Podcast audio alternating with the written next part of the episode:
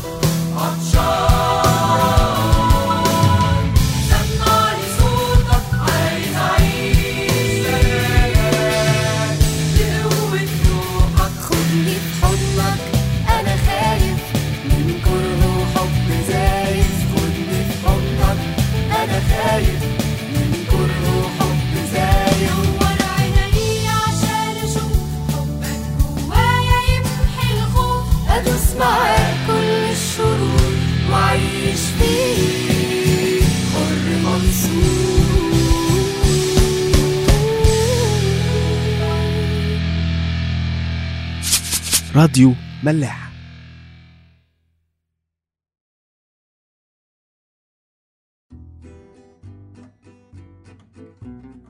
طيب رجعنا لكم تاني. في رسالة بولس لأهل غلطية بيتكلم برضو شوية عن الروح القدس بس في عنصر جديد دخل في المعادلة. بولس بيتكلم صح خمسة آية رقم 16 وبيقول كده. إنما أقول اسلكوا بالروح فلا تكملوا شهوة الجسد. في حاجتين عكس بعض كل ما حاجة تزيد التانية بتقل والعكس صحيح كل ما حاجة تقل التانية بتزيد. الحاجتين دول ببساطة هما الروح والجسد. الموضوع ده يمكن كبير شوية بس آه، تعالوا نبسطه مع بعض. كتير قوي بنكون نفسنا إن إحنا نروح ونصلي وكل حاجة بس بنحس إن إحنا تعبانين مرهقين آه، أو بكرة مثلا ورانا صحيان بدري ويا دوبك بقى ندخل ننام لأنه الوقت متأخر. فكتير قوي بنستسلم وبنقول آه خلاص هندخل فعلا ننام. هو ده القرار الصح. والصلاة يعني مش هتطير. بكرة إن شاء الله نصلي. نصحى بدري ونصلي. هو ده ببساطة الصراع اللي بين الجسد والروح. بولس بيطلب مننا إن إحنا نسلك بالروح القدس فبالتالي مش هنكمل شهوة الجسد. كل ما يبقى عندنا حماس ناحية ربنا ونقول له يا رب عايزين نبقى معاك عايزين كل يوم نقعد معاك فمع الوقت خلاص هنتعود على كده. يمكن آه، نكسل مرة آه ومرة لأ. بس لو إحنا أجبرنا نفسنا إن إحنا نقعد كل يوم مع ربنا هيجي وقت ومش هيفرق معانا تعبنا الجسدي عامل إزاي أو بكرة عندنا إيه. خلاص إحنا بقينا ملتزمين مع ربنا فبالتالي بالالتزام ده إحنا كل يوم بنتملي بالروح القدس. يسوع فهو بستان جثيماني لما كان عامل اجتماع صلاة للتلاميذ بس للأسف كلهم خذلوه وناموا من أول وقت وهو فضل يصلي لوحده. بص كده للتلاميذ وقال لهم اسهروا وصلوا لألا تدخلوا في تجربة. أما الروح فنشيط وأما الجسد فضعيف. الكلام اللي بقوله ده كان مكتوب في متى؟ 26 آية رقم 41 يسوع كان عارف الصراع اللي إحنا فيه اللي كانوا التلاميذ عدوا فيه قبلنا. بس هو عشان عارف الضعف بتاعنا ده قال صلوا واسهروا. هو ده السبيل الوحيد اللي إحنا هنتملي فيه بالروح القدس. حلقة النهاردة خلصت. هسيبكم مع ترنيمة عايشين معاك في هنا. ونشوفكم إن شاء الله في حلقة بكرة.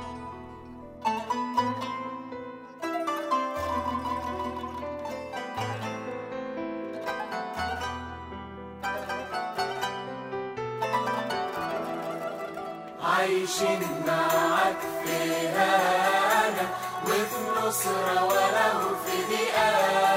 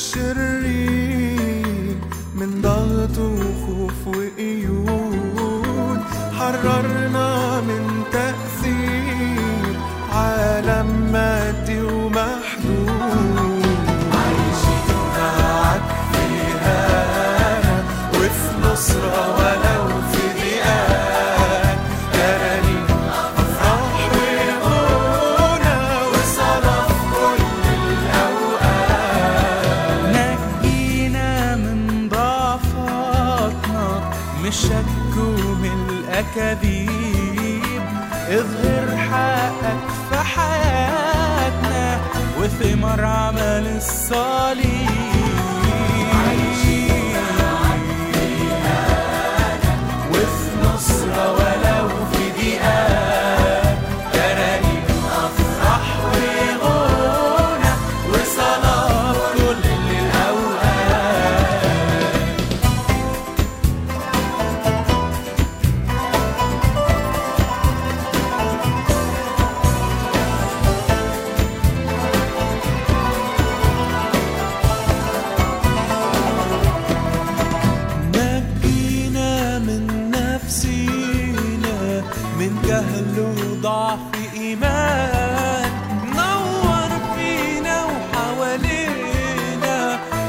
في كل مكان.